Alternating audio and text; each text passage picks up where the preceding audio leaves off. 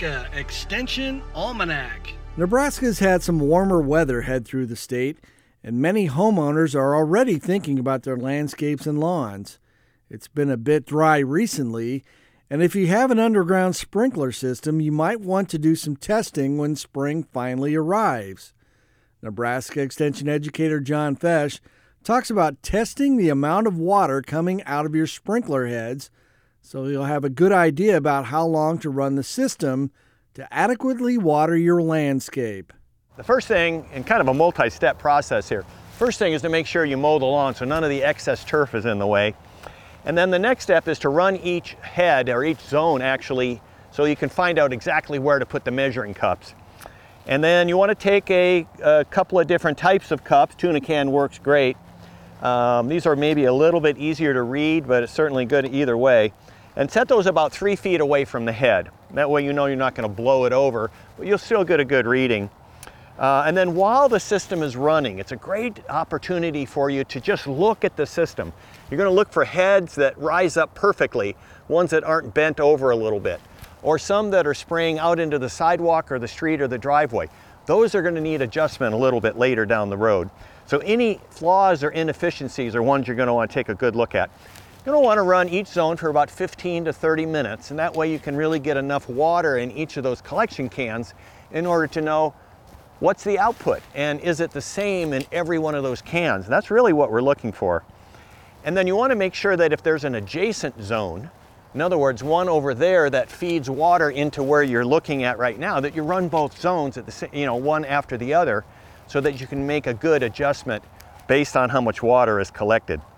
And then once you've collected those, you can find some paper and just simply write down, in can one, I collected this much, in can two, I collected this much, in can three, I collected that much. And then what we're going to do is compare those amounts so that we can see how efficient the overall system is. All right, with all those measurements taken, you can really easily calculate the uniformity and the overall evenness of the application. Extension educator Ian Peterson focuses on three basic sprinkler heads and talks about how you can adjust the aim of the water spray. Let's start with the rotary head. This one's pretty easy. You look where it's spraying, left and right, and if you need to make some adjustments, they're really pretty simple. When it's up spraying, look where it hits on the left, where it hits on the right. If it's not hitting on the left, you can take some pliers that are big enough to fit around it, and you can actually twist a little bit to make sure that it starts at the right spot, making sure that it's not on the sidewalk, making sure that it's not missing that edge of the grass that really gets missed a lot of the time. I recommend putting a little cloth around the sprinkler so that you don't get any scratches or accidentally crack it when you're working with that. Another really good tool to have is a really teeny tiny screwdriver or a special irrigation screwdriver, and that you can adjust how far right it goes when it's running. You can also adjust how far it goes out um, or close to the head.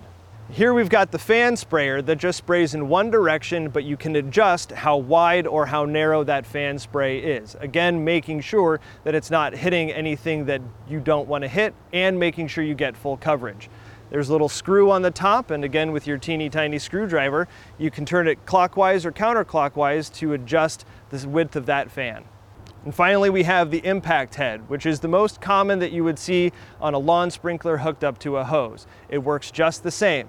You have the little piece back here called a tang that you can lift up or down to adjust how far around it goes. When it's up, it's just going to go in a full circle.